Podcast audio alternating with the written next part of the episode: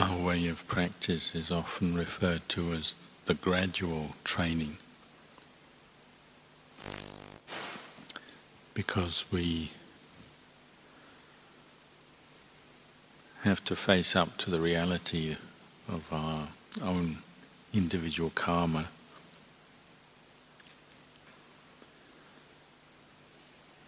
We've accumulated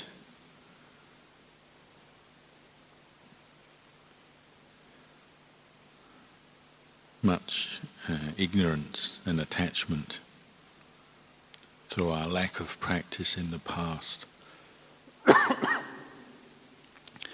so it's a rare person who can break through all that, uproot their attachments, purify their mind in one go.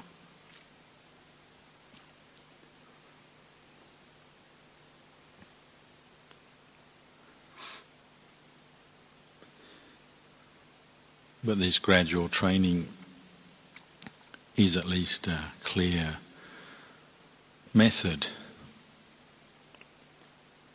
that helps us to achieve that uh, peace, purification of mind that we're aiming for. So for most of us, we're working from the outside in. And working with the way ignorance, craving and attachment comes up for us in small ways.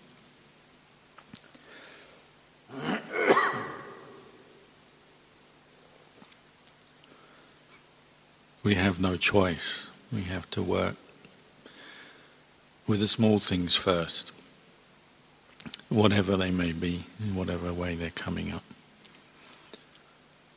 So you'll see how monastic training and the emphasis on learning the Vinaya and the core is at the heart of it. And a lot of that is concerned with, you might say, small things. Because in the end, nothing is insignificant to the practice. Small kilesas are just as important to deal with as big ones.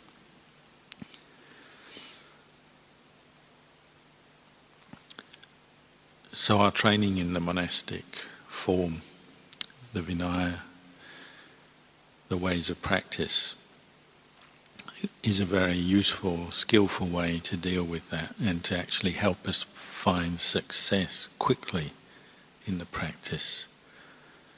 We might not be able to abandon all our anger and lust in one go, but we can maybe see how we can abandon small, smaller manifestations of anger, lust, delusion in our daily practice by using the Vinaya training to bring up mindfulness and wisdom, clear comprehension through our day, through our mo- the moments of our practice.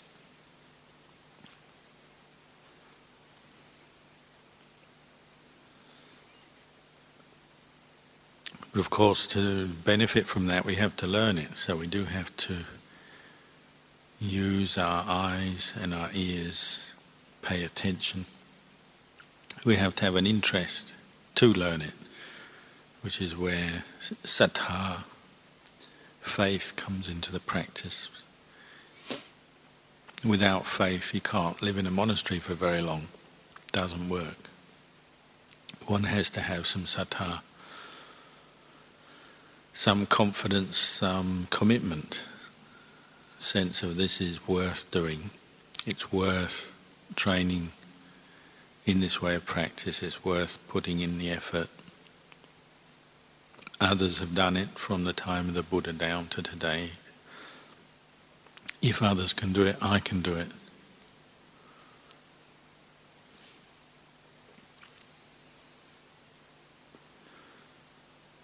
So we have to begin with some saddha.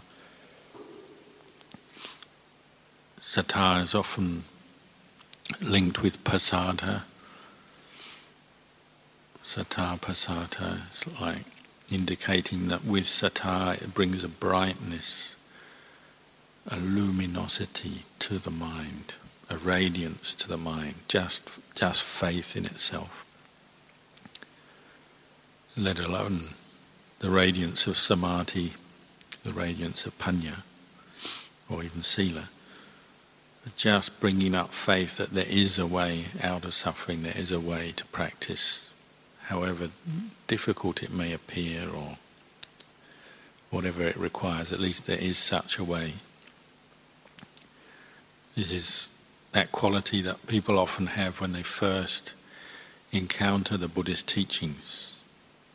You can imagine in the time of India, in the old days, somebody actually meeting the Buddha, their mind would have brightened straight away perhaps. But even this day and age, just hearing the Dhamma, meeting teachers, listening to Dhamma, reading Dhamma, the mind can brighten straight away.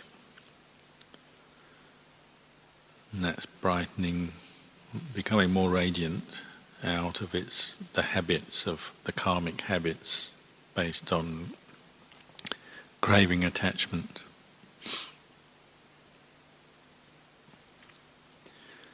So we need faith, and that leads on to virya. You know, once you have some brightness, that gives you the, some kind of interest, enthusiasm to apply yourself to the practice.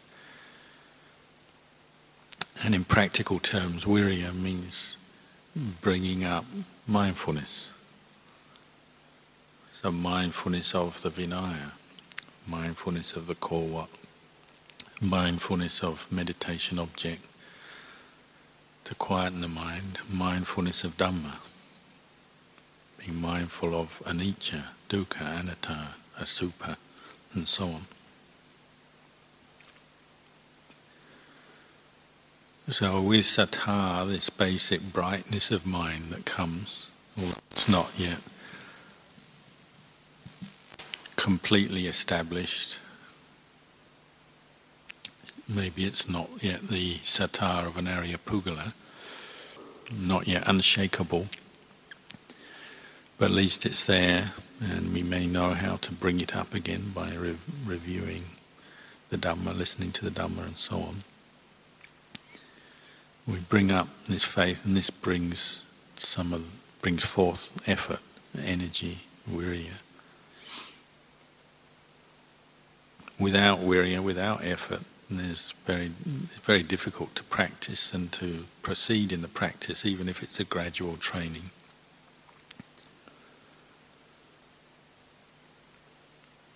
So we're learning, and often learning over and over again through experience in daily life, learning how to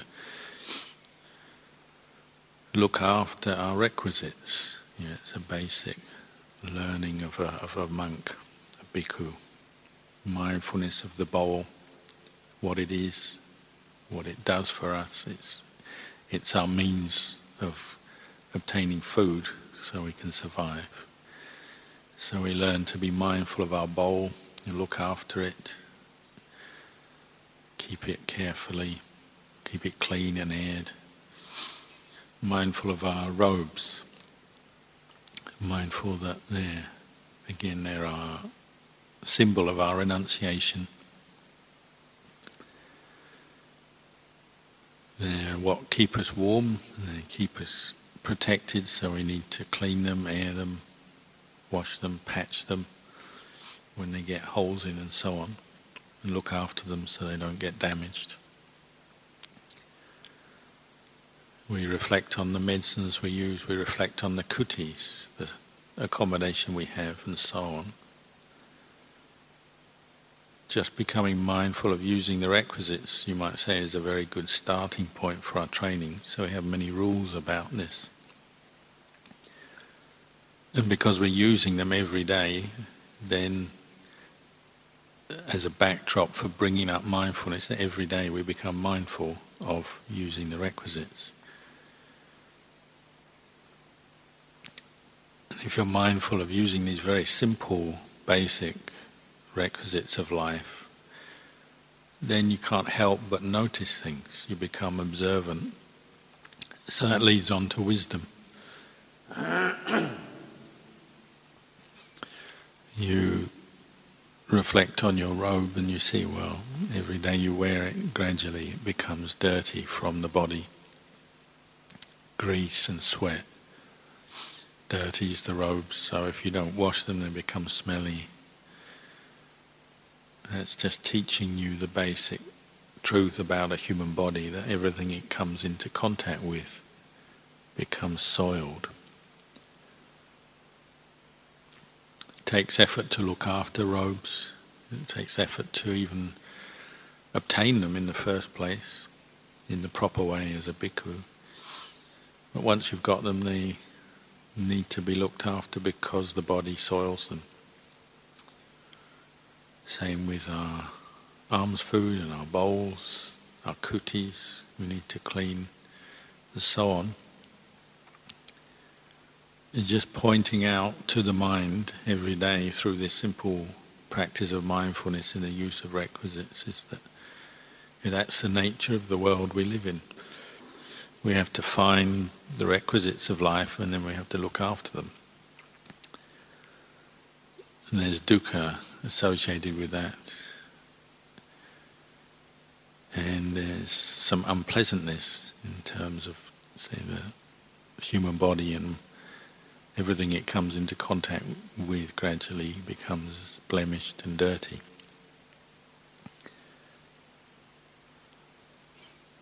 So this is a gradual training in itself, just becoming mindful of the requisites, how we obtain them, how we use them, how we eat, how we use the robe and so on. And that builds up some kind of wisdom, understanding over time. So we have faith and we have virya, bringing up mindfulness, over time, the mind becomes calmer and calmer through the practice, more still, more quiet. And then wisdom arises, arises simply just out of reflecting on the use of the requisites.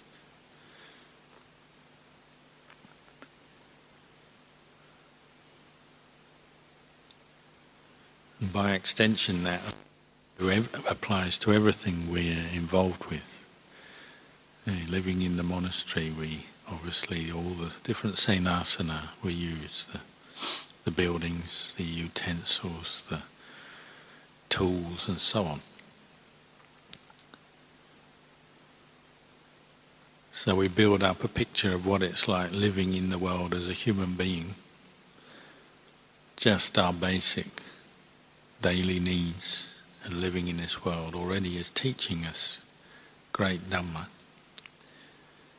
if we keep putting effort into establishing mindfulness and reflecting on the truth. You see, see in the course of one day, you know, how many times does the mind drift off away from the truth in the course of eating a meal, as you're putting your robes on, wearing your robes, cleaning your robes, as you go back to your kuti, and the mind drifts off into mental proliferations and moods all the time. So just the practice of being mindful of the requisites is already a, an anchor for the mind, to anchor the mind in present moment awareness and in reflecting on the truth.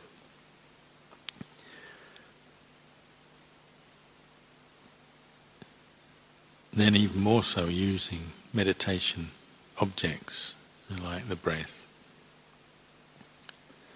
To keep returning to the breath as a way to focus the mind in the present moment, just to calm it down. Even if it's very difficult to achieve any state of calm, just the worthwhile effort, putting effort into establishing mindfulness, so virya uh, leading to sati, even if you can only sit for five minutes, relatively still, that's already, you might say, a, a beginning of a state of samadhi. So Virya leads to Sati, leads to Samadhi. And from that Samadhi you can learn something. you can learn why is your mind more peaceful. You reflect back. And this is wisdom. You learn coming to sit meditation, putting that effort in, all the steps that led up to that. You're learning what are the causes and the conditions for peace to arise in the mind, even if it's only a brief moment of peace.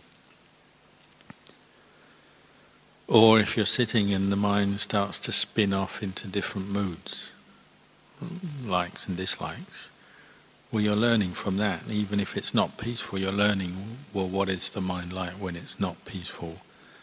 Why is it not peaceful? Where, where is the lack of peace coming from? This is all wisdom. This is building up an understanding of your own mind and what leads to peace and what takes peace away.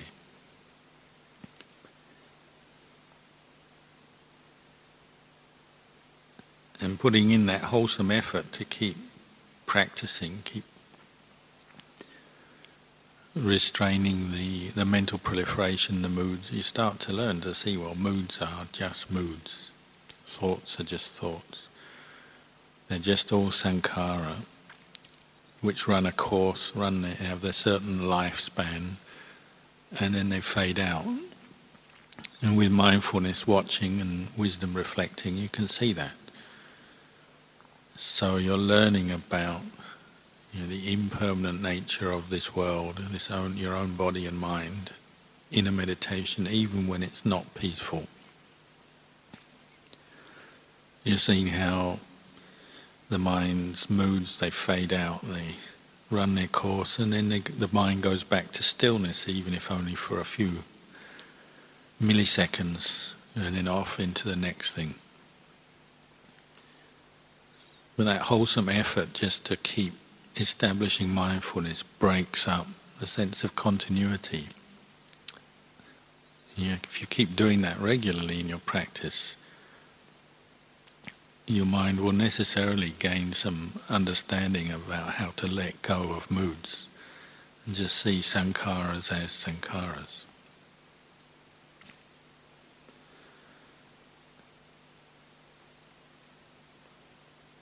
Now, returning to stillness, you know, we can, we talk about it as different, describe it in different ways. You can say it's to emptiness, it's to cessation, or just the mind where mindfulness is present.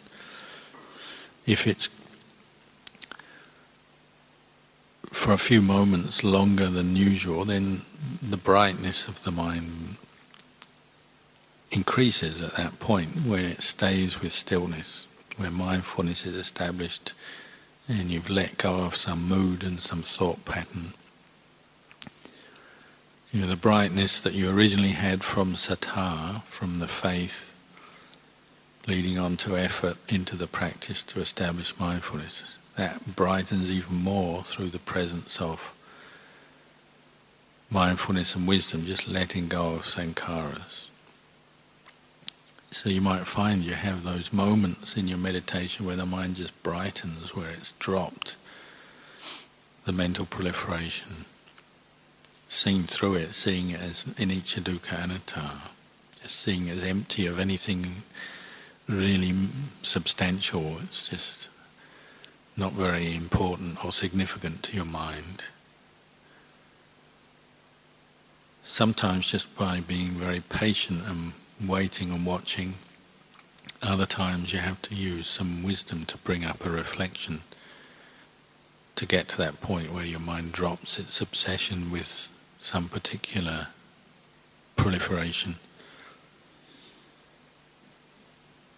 Or whatever way it happens, the mind goes to a sense of brightness, peace, which is even brighter than before, more peaceful than before. If you can sustain that with mindfulness at that moment and keep it going by turning to the object of your meditation, know, the breath, then you can build on that. That little moments of brightness can become deeper and more sustained. And you have some kind of standard which you can measure your own state of mind by. You know, how much, how bright is it? How quickly does it take to settle down, to calm down, to let go of whatever it's obsessed with? So then you'll see, oh, some days easy, can settle down quickly. Other days very difficult. So that leads on to more reflection. Well, why? Why today is it very easy to settle down? Why is it not easy to settle down?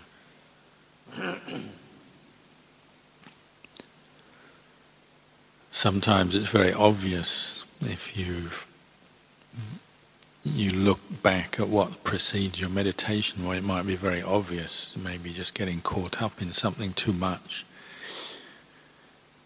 You know, talking to somebody about some worldly issue, talking to lay people, differences of opinion with other monastics, uh, some news from outside or something. You may be obvious causes. Other causes are not so obvious, and you have to look harder. Or what's different today? Why? What's affecting my mind? Maybe it's to do with diet, or how much we've slept, or can be just our attitude towards meditation. Maybe we're letting the mind drift into unwholesome states. But by repeated practice, you keep learning just as much from the unpeaceful states of mind as you do from the peaceful ones. And you're noticing even the peaceful ones fade, so they become, you can still see their temporary states of mind, temporary sankhara. But all the time you're learning what causes and conditions for peace of mind are. You say, there's something that particularly bothers you, something that stirs your greed, a particular requisite of food, or it may be thoughts about opposite sex. Maybe sometimes the easiest solution is just avoid that thing altogether. So you cut it out of your diet, or you don't talk to ladies, or whatever. Then you can say, well, that's a very easy way to achieve a peaceful mind. But then other things you can't avoid. You say certain foods you can't avoid. You have to eat food. You have to meet people sometimes or see people. Or you still have memories coming up. So then you also have to have techniques. How can I reflect? How can I deal with this particular issue that disturbs the mind? That's where we have to use wisdom.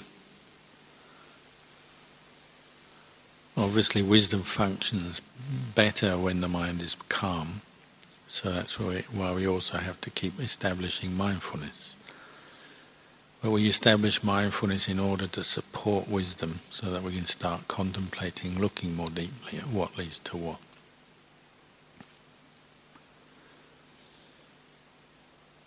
So Ajahn Chah used to say, if you not sure where to contemplate, how to lead wisdom or improve it, deepen it, well then contemplate the body. You've got every aspect of the body. There's many aspects we can look at, you know, the 32 parts. Or contemplate the breath itself. Or contemplate the senses, your eyes, ears, nose, tongue, and the body as a sense. Contemplate the senses and their objects.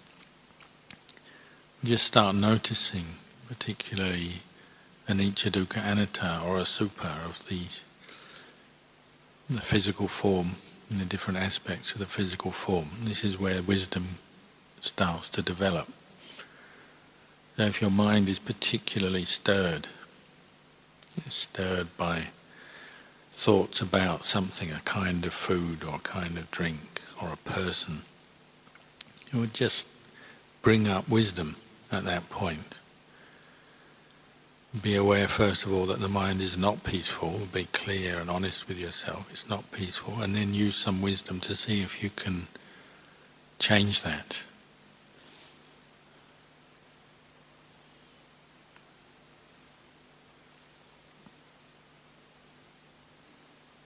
And this whole body is another sankhara, just as our own moods and emotions are sankharas. This whole body is a sankhara. It's a conditioned phenomena.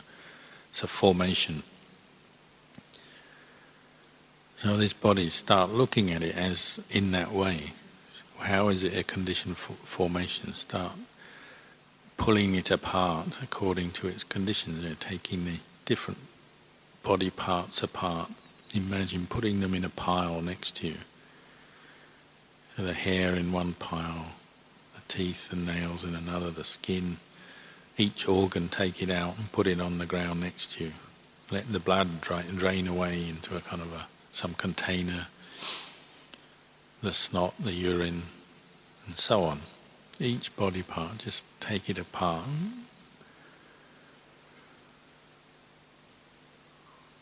take it down further and just contemplate each body part goes back to its elements earth element, water element, heat, and air. And then where is the person in that? The person that you're attaching to, thinking about. Yourself, others. You love, love some people, you hate others. You know, the thing that you love, the thing that you hate, is just these body parts that you've piled up that are just breaking down into the four elements. So obviously at first you have to just think about it, think in that way, but you're guiding your thought through wisdom and mindfulness, visualizing, reflecting, contemplating.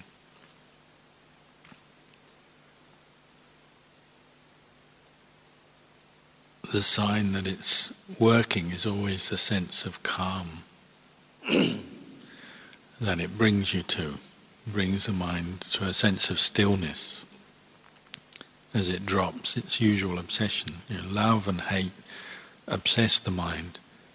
They're very strong emotions that lead to endless proliferations, thinking, satisfaction, dissatisfaction, and back again, back and forth, back and forth endless cycle of suffering. But something like contemplating this body as 32 parts or four elements, something that's impermanent, goes towards aging, sickness, death, then back to the elements. You know, that brings the mind to a sense of stillness or emptiness where it just really can't proliferate anymore. Even when it jumps back, you jump, it jumps back into its cycle of proliferation again, back to loving and hating. You you've got some information there in the back of your mind you can use to confront that again. Say, mm, why am I proliferating again? I've been through this. I've contemplated this thing. This body of mine is just impermanent, not self, just the four elements other people's bodies, just four elements. So you keep challenging your own thought proliferations using wisdom. Not giving in to them, not being willing to always believe your own moods and thoughts, actually bringing up the Dhamma over and over again to teach the mind. If you want a title for this, it's you know, Wisdom Developing Samadhi, where you keep bringing up wise reflection to interrupt the mental flow of your moods. Trying to use truth to quieten the mind, settle it down. Whenever it does settle down, then that sense of brightness then that returns and it gets even deeper, and the sense of detachment distancing, dispassion from your own body and from its own emotions and moods that it's normally clinging onto, then that takes place. You start to have that sense of a little bit more distant a little bit more at ease within yourself.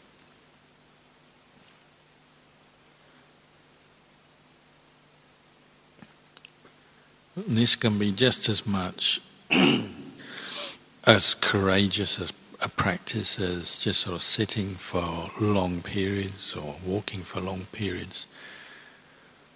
Uh, various ascetic practices and so on, fasting and going without sleep and so on, they can be very useful as well.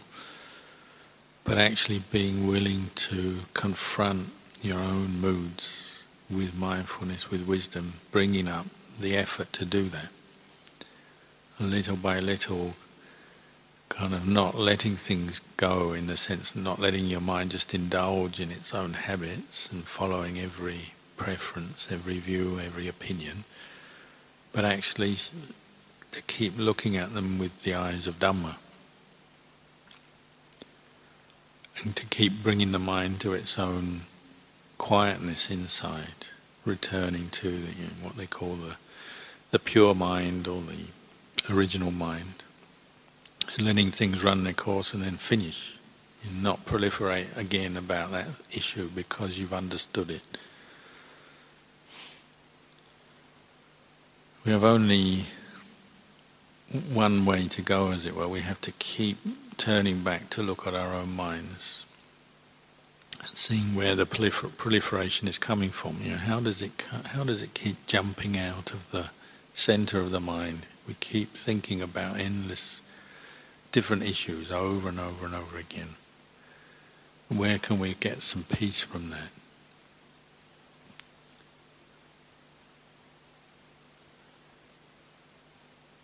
To be able to do that, we have to keep establishing mindfulness. So that's where you know, the practice of the, the training in the routine and the core what, the ways of practice, the monastic discipline help with that.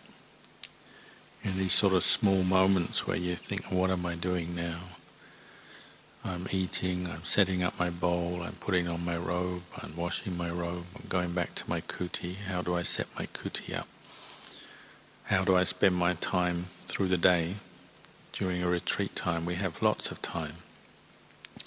This is the beginning of that practice of mindfulness, which leads into that real focus on body and mind in terms of Dhamma, as I was just describing. If you want to take a big tree down, maybe you can't take it down from the base first. You have to work through it from the small twigs and branches first, cutting them away till you get to the, the base or the trunk. So it's just important to be mindful in small things as you eat, as you drink, as you talk to your fellow monastics. Just as important as how you're sitting meditation in a deep period of deep meditation maybe. You know, each aspect of the practice leads on to the other is a fairly obvious reflection, but yeah, sometimes they say you can see how or where somebody's practice is at by looking at their kuti.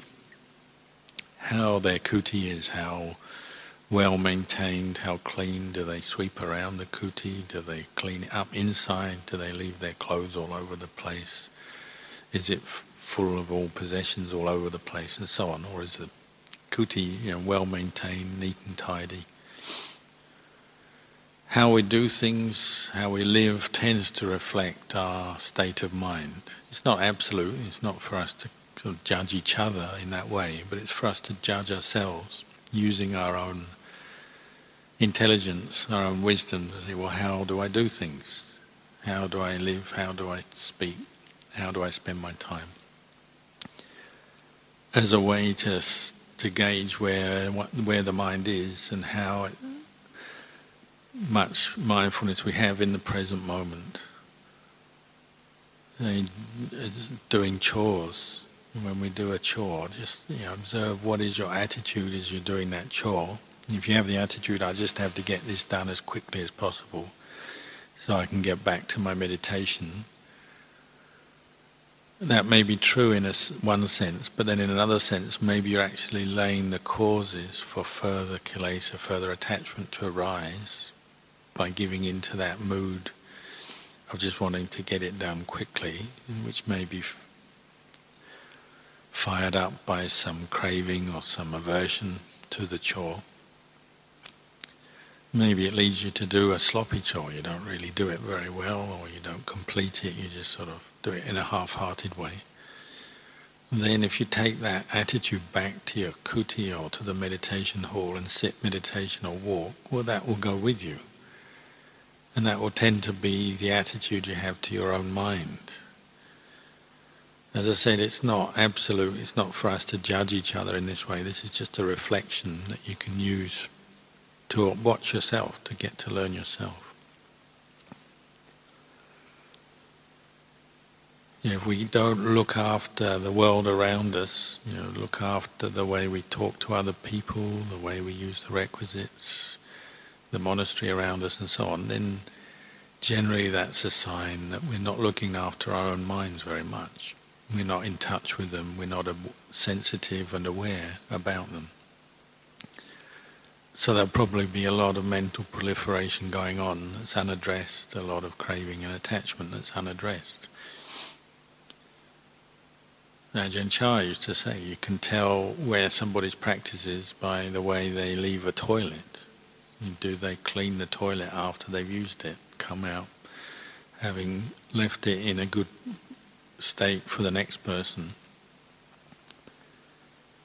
If you just sort of rush out, not even thinking twice about whether you've cleaned it or not, then it's unlikely you have much mindfulness when it comes to meditation. Your mind will still be in a rush and you will miss all your own defilements arising in your own moods and so on. It's the same thing. So every, everything matters.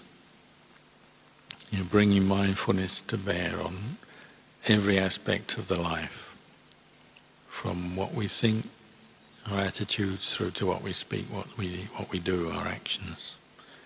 They all count. They're all part of it. That's why the Vinaya training is so refined and so detailed. In meditation practice, it's about you know establishing mindfulness in all postures and all times. That's our aim. even if we lose mindfulness, at least we know I've lost my mindfulness or I did lose my mindfulness. You know with honesty, then you can establish it again. If there's no sense of training, being one who is in training, then very difficult to really keep much of a tab on your own mind, to know where it is and what's going on. But sometimes we kind of react we don't like being brought back to the present moment, especially if you're having a nice daydream or fantasy. Sometimes it's pleasant. So anything that brings us out of that can be annoying or frustrating, and yet it's still the right thing for us. So sometimes we have to be very honest and think it through, and very strong and firm with ourselves. Similarly with aversion, sometimes when we have a lot of aversion, we tend to think it's correct. You know, I should have aversion. I'm upset because this happened, that happened. Other people are not behaving properly or whatever. But again, have, to have enough mindfulness to see really the problem is the mood itself. We've lost our mindfulness and we're indulging in that mood.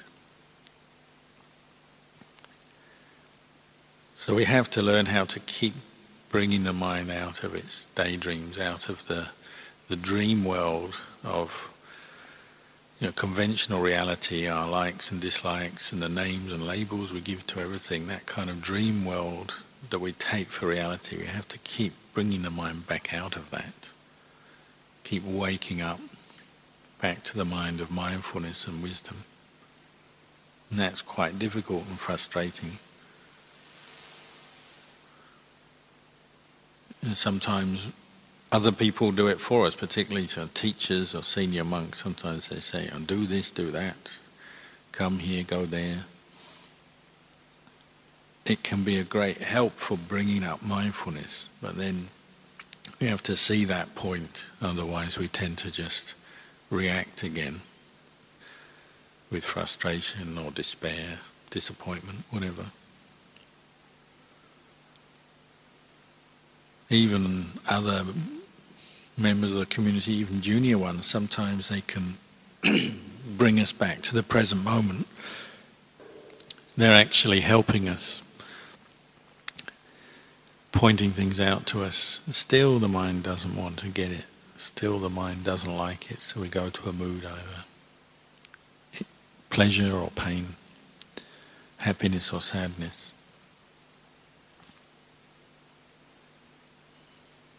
And isn't to say that we should all be teaching each other, but just in the course of our daily life, we have interaction with other people. So sometimes they're actually bringing us Dhamma in one way or another.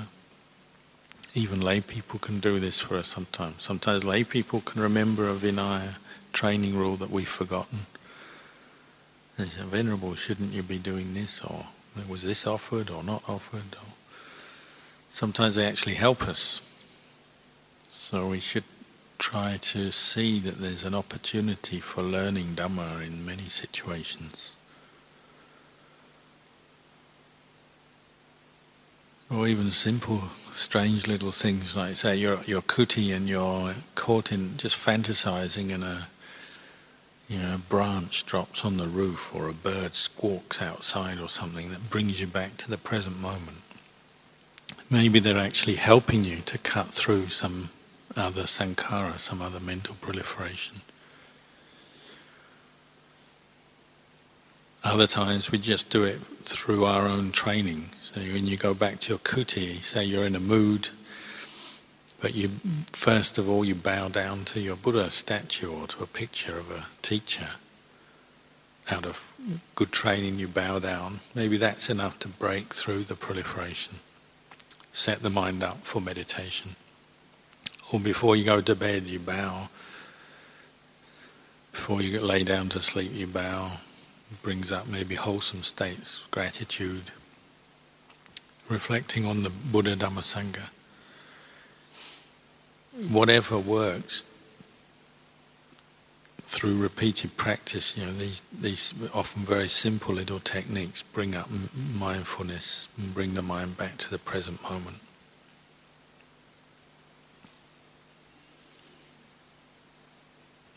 One who has trained and, and practices and appreciates that, then they become like Venerable Sariputta that day when the seven-year-old novice just reminded him that his robe wasn't straight as he was going out on Bindapat. You could think anyone with who was a senior monk, uh, an adult, would probably have a bit of ego come up and conceit and think, oh, who is this little kid to tell me? The Venerable Sariputta was um, one who appreciated the Dhamma of the moment, so he lifted his hands in Anjali and said, oh, thank you for reminding me. I wasn't aware of that.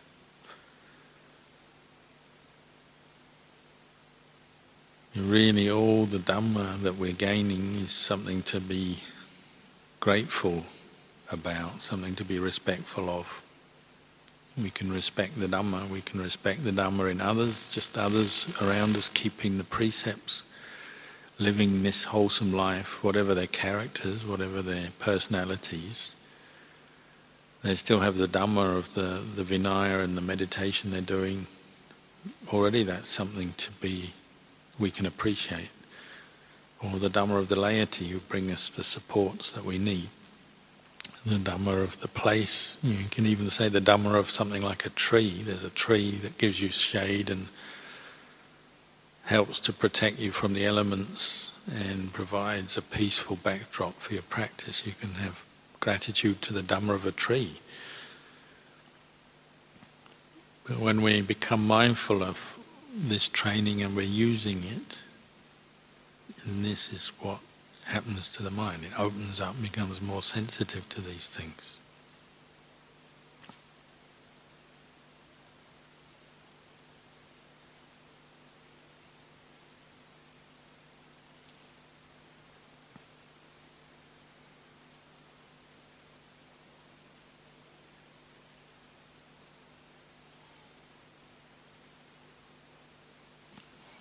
So we have a night of practice ahead. Time to uh, continue on our mindfulness practice.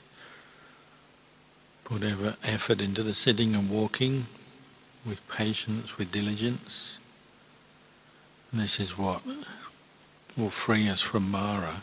We like when we talk, we like to talk about Mara as a a deity or some being or something, but really Sankhara Mara is probably more to the point. Just our own mental proliferations and moods that keep spinning out of the mind, uncontrolled through a lack of mindfulness. So if we keep focusing in on the mind itself with mindfulness, then you, you, you keep one step ahead of Mara and you can keep your self out of Mara's trap. Stay free, the liberated heart, free from the kilesas, free from the attachments. And this is our opportunity to do that tonight. So I encourage you all to keep up with the practice.